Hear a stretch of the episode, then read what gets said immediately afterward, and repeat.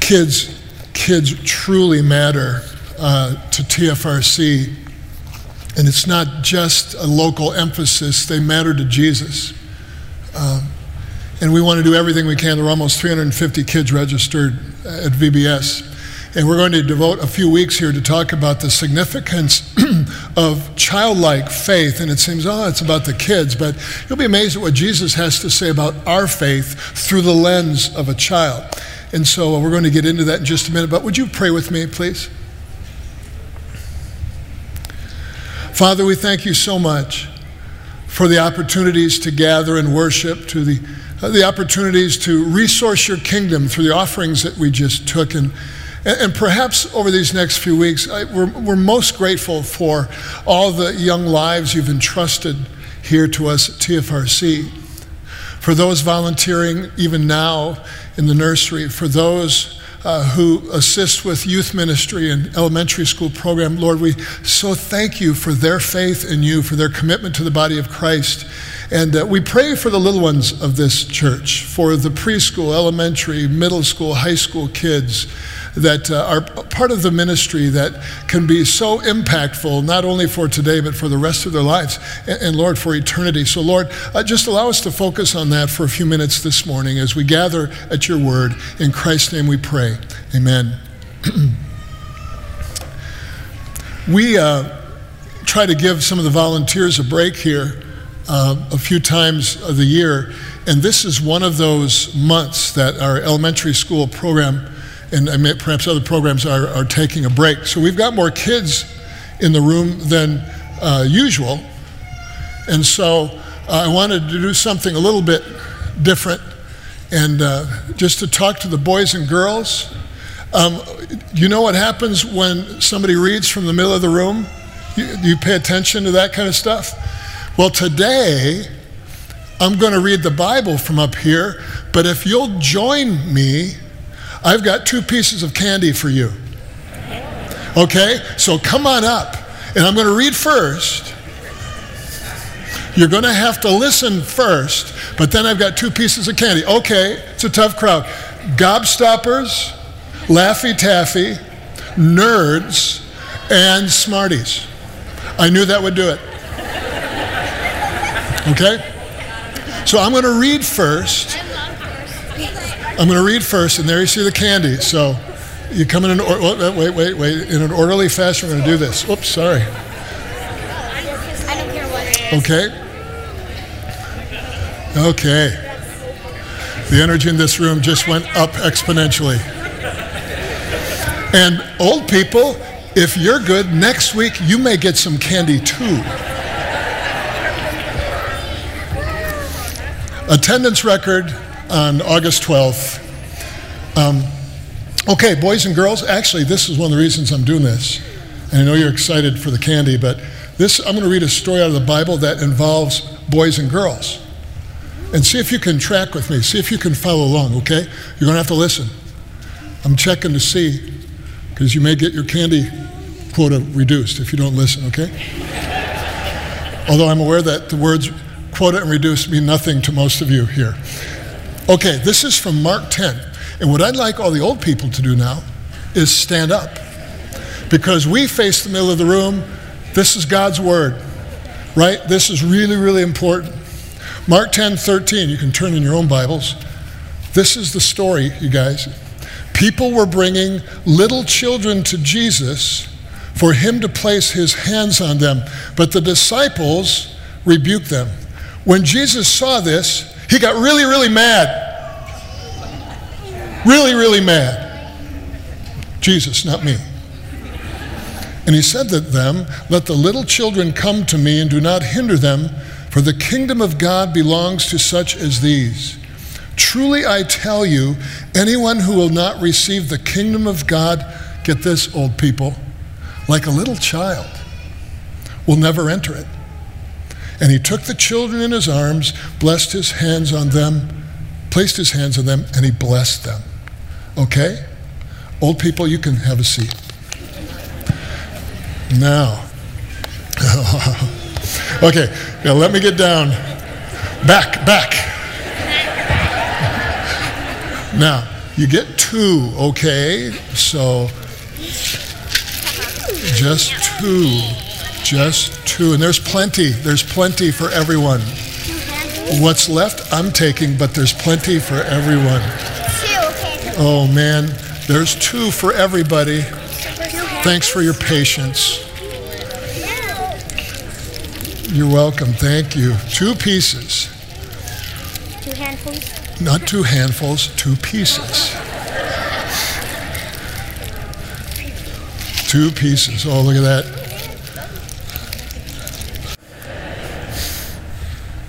But I want you to feel and experience the closest thing I could think of approximating to that moment with Jesus and his disciples.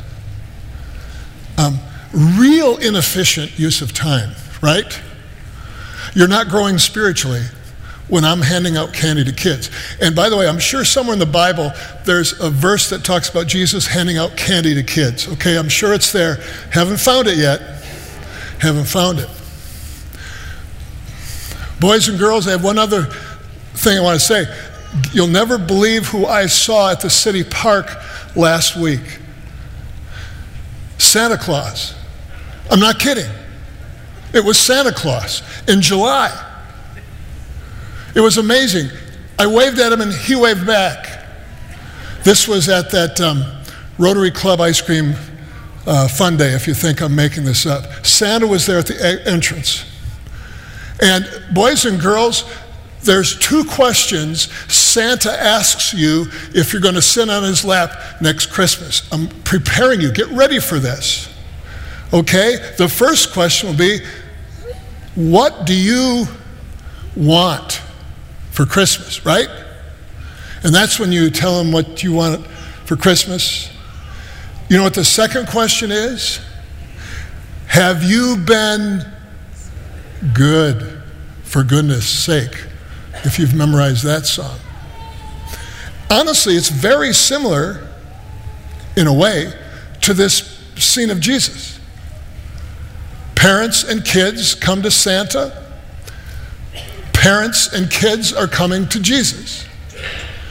But the gift is so much different. Because when parents brought their kids to Jesus, they wanted him to bless them, which was standard, by the way, for rabbinic circles in the first century. And Jesus did, wasn't just interested in what the child wanted, he was more interested in what the child needed. And little did the child know that someday he would uh, desperately need a sense of deep joy and peace and hope and abundant life, let alone eternity. And so this was that moment. It's interesting that they came for a blessing, and when Jesus blesses the kids, uh, the, the, Greek, quick Greek lesson that I think is kind of fascinating, the, the Greek term of the verb is an emphatic term. Literally, it means with passionate intensity. This is not, you know, uh, rubber stamp blessing. This is not routine blessing. Uh, let's get the kids out of the way so we can get to the deep stuff blessing. This was a passionate moment for Jesus where he truly meant this moment mattered. This was above and beyond the norm, not an afterthought. Because blessing kids from that moment to this one has been a priority for the kingdom. Here's the qualities of childlike faith. It's what we're talking about, faith like a child in this series. Here's some qualities of childlike faith, and these are only a few. You could add your own to be sure. Childlike means trusting, dependent, innocent, honest, inquisitive. Ring a bell? Uh, but then let me set alongside of those are childish characteristics because childlike is distinct from childish. Childish is selfish, it's being a know it all, it's insensitive, it's demanding. Now, you can talk about personality, emotions, or faith. And probably some of us know adults that are a lot more childish than childlike. But for the rest of our time here this morning, childlikeness is a virtue, not a badge of immaturity. And I wanted to just show you a few uh, snippets from uh, some of our first through third graders. And I want you to look for themes. This is about childlikeness from a first, second, or third grade perspective. See what conclusions you can draw. Watch this.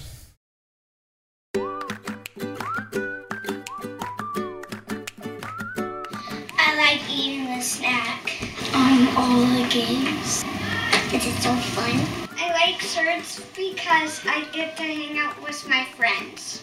Playing games and doing all kinds of stuff. Because I get to see my friends and play with them. Because we sing. Sing. The teachers and all the fun we do.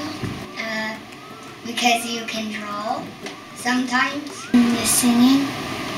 I like that when we go to Sunday school, we do uh, certain activities and uh, we uh, have fun.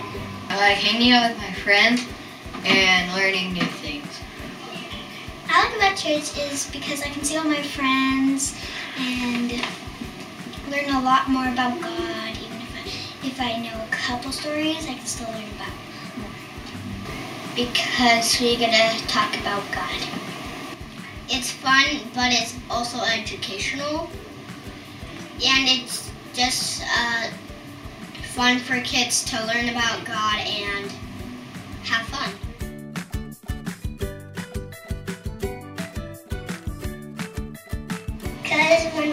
Guys come, you can send the army and the Jesus to fight. Because he saves us from our sins. Because he created us. Because he's powerful. Because he loves me and I like his Holy Spirit and his whole word. Because he always saves me.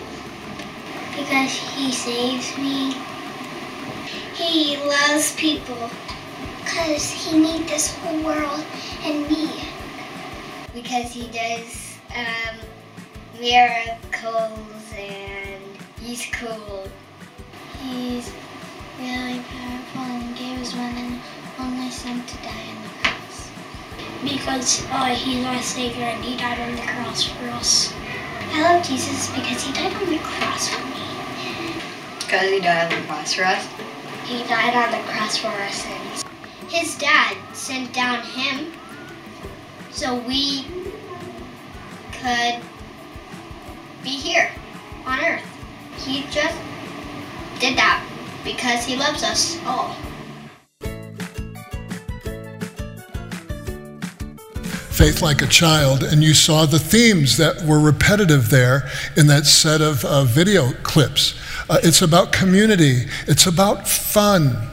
Remember that? Church is fun.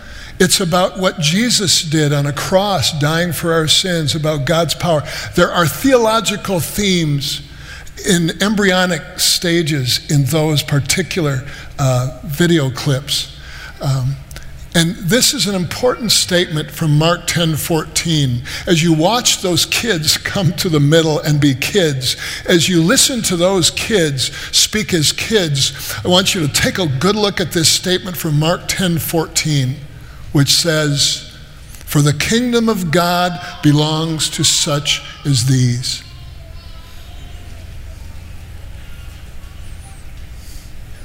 Did you expect the kingdom of God to look differently? More sophisticated, more profound, more powerful. See, Jesus implies we can come to God with a faith that trusts God just like the faith of a child who trusts his mom or dad. And that accepts that all of the challenges and problems of life is going to be handled by God just as their earthly mom or dad may handle them. So, what honors, what so honors Jesus is when we receive the kingdom of God like a little child. Because we can't, we won't enter the kingdom of God by what we do or earn. It's what Jesus has already done.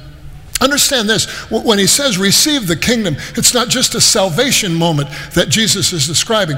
More accurately, it's, it's saying experience the kingdom. Have you experienced the kingdom of God?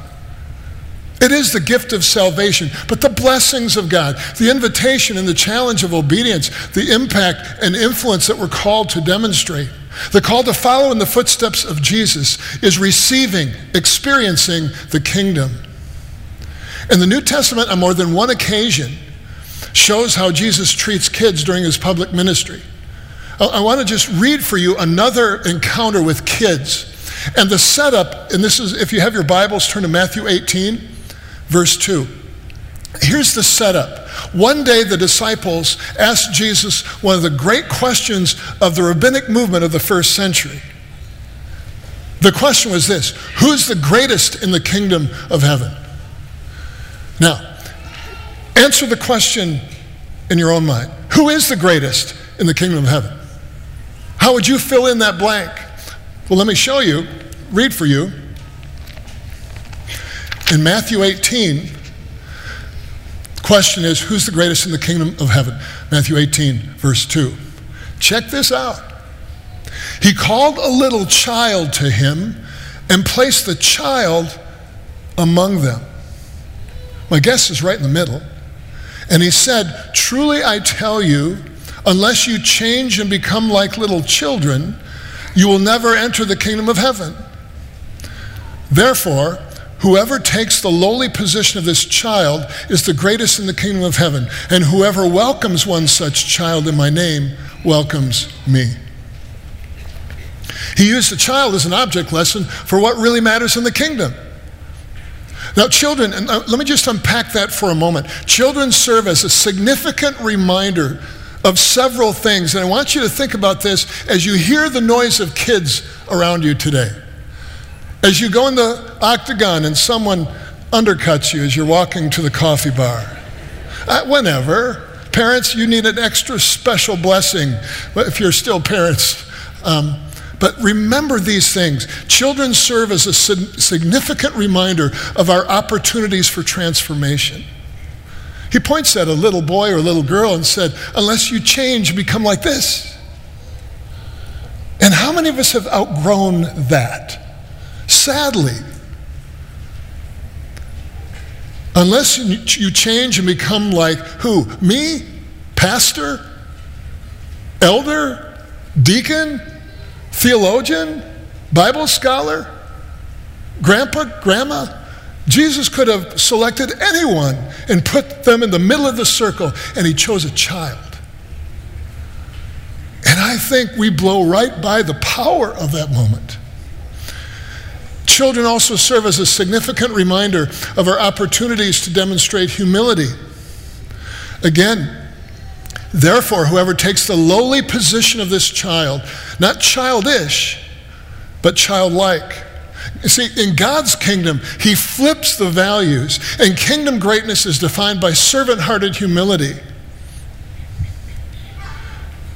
Third, children serve as a significant reminder of our opportunities to honor Jesus. He says, Whoever welcomes one such child in my name, guess what? Welcomes me. I hope all the nursery workers have this verse somewhere attached in the midst of a diaper change, in the midst of screaming, calling parents, that when they welcome that little child, even beyond their intellectual capacity, these little infants, they're welcoming Jesus.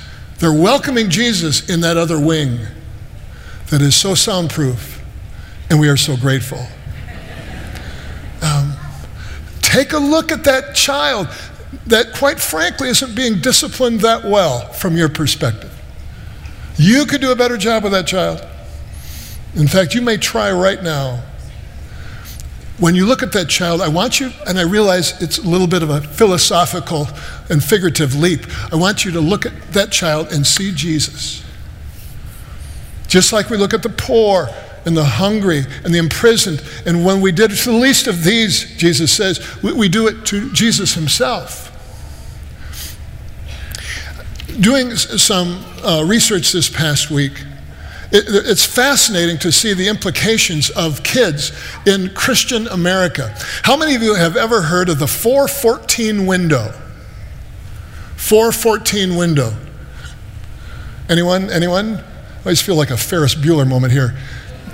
A few, a few of you, right? A few of you were here at the first service. That's good. Very good. Um, it's, a, it's a huge deal.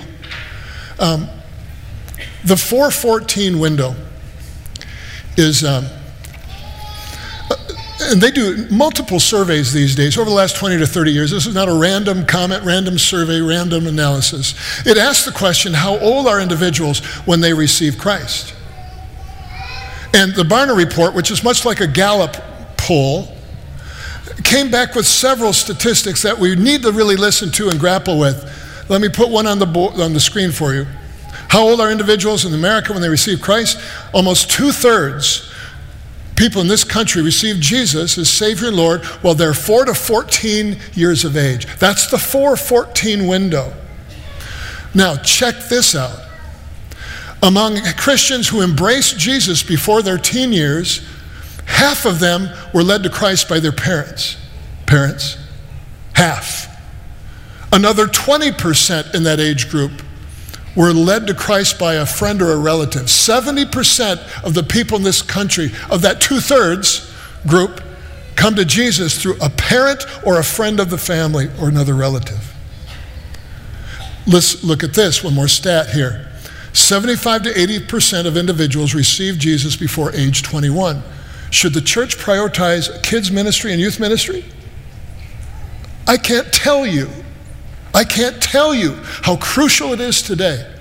Of all days, and I'm not going to bore you with the cultural factors going on, but of any era in our lifetime, do we need to prioritize kids? Of course we do. Forget that. Jesus told us we should. And here's a real key finding that I think is fascinating. You can have a chat about this. People who, this is an analytical data here, people who receive Jesus as their Savior before their teen years according to surveys, are more likely than those who are converted when older to remain more committed to their faith. Kids, if they commit early in life, are, the odds are they will be more committed through the rest of their life than those that receive Christ later. That makes sense? Argue it, if you will. Obviously, one major reason, it's in the preteen years that we develop our frame of reference, our worldview for the rest of life especially more morality and uh, philosophy and theology. Kids, I mean, we have constant stories. I just want to share a couple of them. Um, I need to make sure one of them isn't in this room. My grandson, Ben, this is part of uh, the routine at the Vriesman's house. We'll get together after church, and one family member asks, What did you learn? On this particular Sunday, they asked, we asked the question, and Ben said, He's four. Well, we learned about Jesus. To which someone responded, Well, who is Jesus? To which Ben said, He's God. Isn't that silly? Now, I don't know about your theology of the Trinity, but the fact that God and Jesus are one to a four year old seems silly. And I can't wait for him to flesh out the theology of the Trinity someday, perhaps by his sixth birthday. Um, but that's what happens. That's childlike faith. Doesn't make sense, but he still loves Jesus and he believes in God. I had, had another story my mom shared with me just last week. Uh, and listen, you work around here, there are dozens of these. A little TFRC preschooler attended VBS. Later in the day, was running through the sprinkler in his yard. Uh, upon which he ran up to his mom and said with a big smile, Mama, look, I got baptized. Now, he'll have to swap out some consonants at some point to understand what that really means. But don't ever underestimate a preschooler running through a sprinkler when he associates that somehow with Jesus. It will come back, parents, later in life, maybe much later in life. Uh, don't miss the opportunities, folks, to stimulate your kids' faith development, spiritual development. These days are teachable moments. Now, the passage, back to the passage briefly. What, we've got to determine if a child's role in the church is a distraction or about discipleship. See, the problem with uh, Jesus' disciples, and not that they were stellar by any means in their faith, is that Jesus' disciples dismissed the validity of the children's values, of their value. Here, here again is the verse. People were bringing little children to Jesus for him to place his hands on them, but the disciples rebuked them. Same feelings, perhaps, perhaps, that you may have experienced when we delayed the service by five minutes. We're going to be five minutes late today because of those kids. Were you frustrated a little? Could I have gotten some help in passing out the candy? Uh, could we have been more uh, equitable, more organized? How'd you feel? Well, tell you what the disciples felt. They rebuked the kids. Picture the disciples rebuking these kids. They roll their eyes. Hey, kids, get out of the way. You don't belong here. You're making too much noise. Shh. I'm not saying that to you. Just that's what they probably said. Although you got really quiet, which I really appreciate. Would you stop running? Disciple, put yourself in the disciples' place. What are you going to say to these kids and the parents indirectly? You know how that goes. Stupid. Oops, shouldn't use that word. Bad parenting. Bad parenting. So Jesus' disciples dismissed the validity of children's value. What Jesus does, diametrically opposed, is he prioritizes children. Why? Because he saw their potential as disciples. We think this discipleship thing is for mature Christians who know their Bible backwards and forwards. It starts with the kids that you saw gathered around the Word this morning. Those were many disciples on a path to follow Jesus.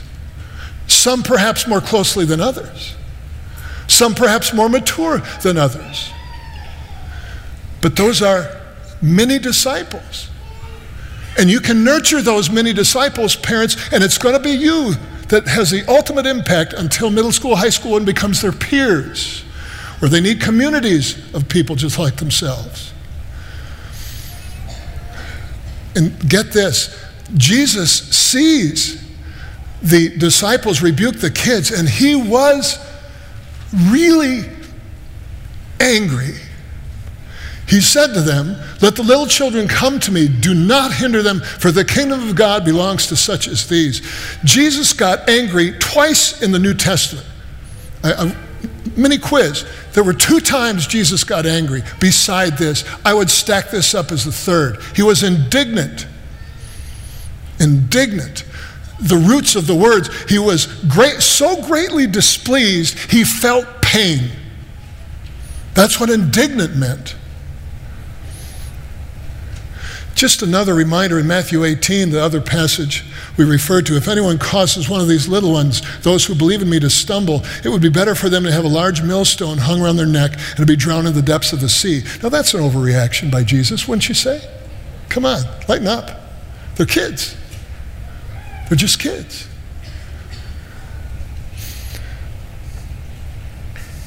Let me spin that statement positively. How can we individually and collectively facilitate a child's faith development? How do we encourage it? Because these kids are disciples in progress, not disciples in waiting, as we all are. In fact, many of those kids demonstrate a stronger faith than we do. I wanted to show you a couple different steps along the developmental scale today. We, you heard the input of first through third graders. I've asked a couple of middle schoolers to, to reflect a little bit about their faith. Very grateful they're going to do that. I'll make sure they get candy when we're done. But uh, Noah, would you come up here, Noah Thompson? And uh, Lily Fister, come on up.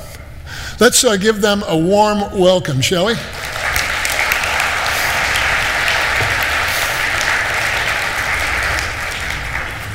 Remind me about the candy after church. I'll get.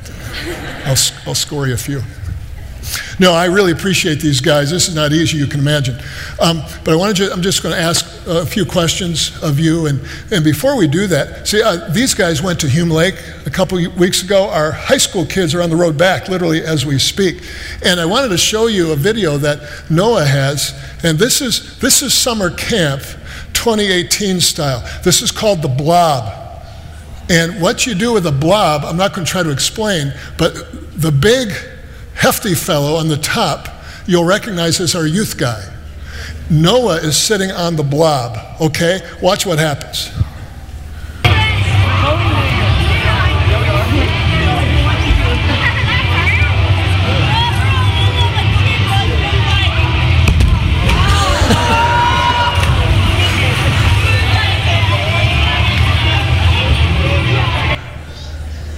And that summer camp. That is so cool. That is so cool. Just think if he and I had jumped at the same time, dude, would have sent you out of the state. Um, Let, let, let, me ask you first, guys. What, what did you like most? Because this is a, it's a big deal. You support Hume Lake through a variety of ways. It's an important facet to our ministry. Um, what did you like best about Hume Lake, Lily? I'll start with you. Um, I really loved recreation and being able to be a part of a fun team and just getting to know people from the state of California was really nice and playing fun games again. Mm-hmm. Yeah. Mm-hmm. Cool. Noah, how about you? Beside the blob. Yeah.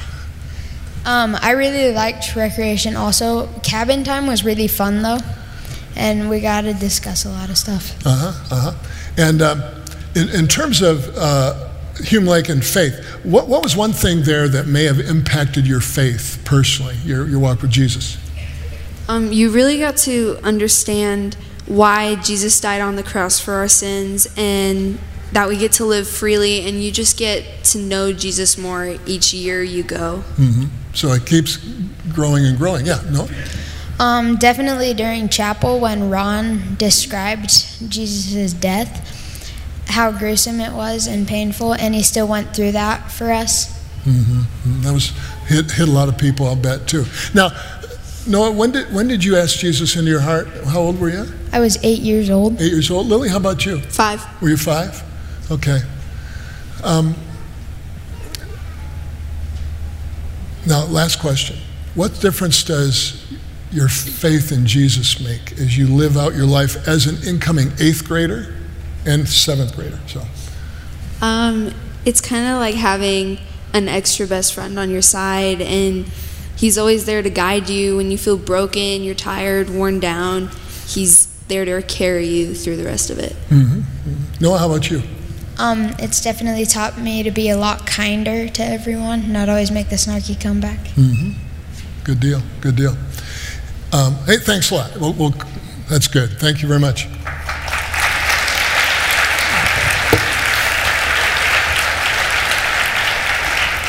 Um, now, some of the things that you hear in places like this seem to be somewhat cliche. You saw the little kids talking about fun and singing, and, but that, that's that developmental stage where God works through a variety of ways appropriate to the age group. With these, with uh, Lily and Noah too, friendship matters. You know anything about adolescence? Parents, uh, your your influence goes down a notch. Their peers are their number one and dominant influence once you hit adolescence. And so, having friendships that matter, that, uh, to have friends that love Jesus, uh, that, that's a very important thing. So, and we've got a lot of kids. And again, you heard young receive Jesus at a young age. They're in that 414 window. So you pray that they never give up that faith. They never walk away from it. They may be challenged, but they'll come back to it. I, I, one more developmental stage I wanted to share with you. If, uh, Betty and Olivia, if you're around somewhere, um, this may be going to another part of the spectrum, but um, this is about, uh, this isn't just about kids today. Uh, childlike faith is for a lifetime. Come on in, ladies. And I'll get you some candy too if you do a good job.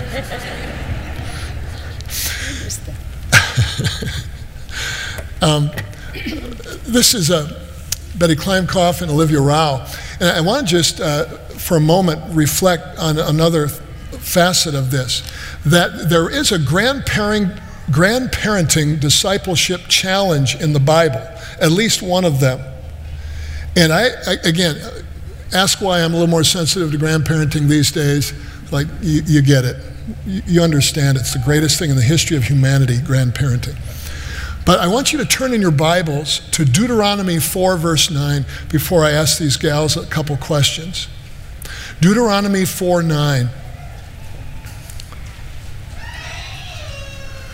This is Old Testament stuff, Old Testament Israel, but still just as relevant. Deuteronomy 4 9 begins with Only be careful and watch yourselves closely so that you do not forget the things your eyes have seen or let them fade from your heart as long as you live. Not implying grandparents tend to be forgetful. Okay, that's, I'm not implying that at all. Right? But then this point teach them to your children and to their children after them Some of you are in a unique role as parents, but other here, others here are in a unique role as grandparents. I've committed to being a better grandparent in terms of faith formation of my grandkids than I was with my kids. Uh, and in some ways, I get a do over. Uh, did the best I could with what I knew then. I know more today. And have an incredible opportunity tomorrow. And so I want you to meet a couple of folks that I think have childlike faith.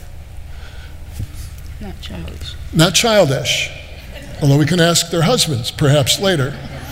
Um, a long time ago, they asked Jesus into their hearts. But I want you to look back, ladies, and the one question, and we've, we, obviously we've done this once before this morning. As you reflect back, Betty, what difference has your faith in Jesus made for you? And again, you're looking back a few years now.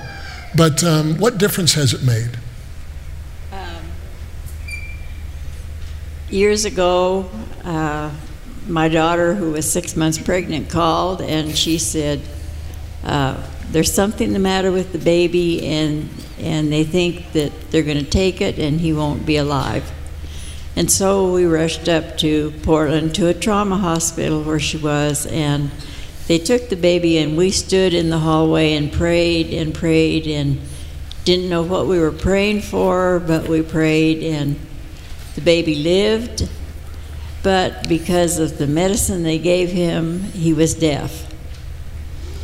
And so he went on, and their family learned the sign language, and his little sister was his interpreter most of the time. And we were up there to church and they went to Sunday school, and I said to her, Sarah, why don't you go to your own class instead of always going with Scotty?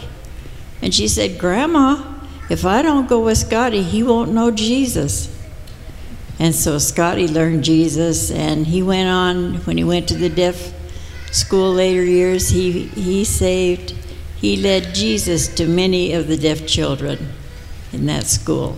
Mm-hmm. And again, uh, prayer has been a big part of Betty's life. And even in, in the face of seemingly impossible odds, they prayed and God spared the baby. Uh, Olivia? Well, I, I didn't know the Lord as, as a child. As a young child, I, I didn't have any formal um, religious education at all. And um, it was until I was about in the fourth grade that I started attending a church with a friend of mine and started learning a little bit about God and about Jesus, but I was so confused because I didn't have that, that strong background. And as the years went by, I got more and more confused. And, and as I got older, uh, that confusion and not knowing really right from wrong um, in that sense, you make a lot of mistakes, you make a lot of bad decisions. And um, uh, I kind of bungled my way through a lot of my life. But you know, God has a plan. He has a plan for every one of us, and and I didn't know that. But all this time, He was patient with me, and He uh, led me to Larry. Led me to a godly man with strong Christian values, uh, who knew an awful lot more about about being a Christian and knew about. He had given his life to God to to Christ. I hadn't it wasn't until a few years after that, with Larry by my side and my daughter, uh, that I did accept the Lord in my life. And the differences that it's made since then are immense. Uh, I know that He's with me, He's with me always, always, always. I know I, all I have to do is ask, and He is there. I know all I have to do is hold my hand, ask Him to hold my hand through every trial, through everything that comes along. And uh, the peace and the joy that you feel because of that, and watching these little children and knowing that they're learning that now, and they can carry that through their lives. Mm-hmm. See, that's childlikeness, with all due respect. I mean, you're. Um, it's trusting in God's providence trusting in His plan, even when you don't get it. Um, one, one last uh, question. Ladies, what advice would you give to boys, girls, teens, and maybe especially parents this morning about living out their Christian faith? Betty, let you go first. Well, God has all the power, and through prayer, we can tap into that power.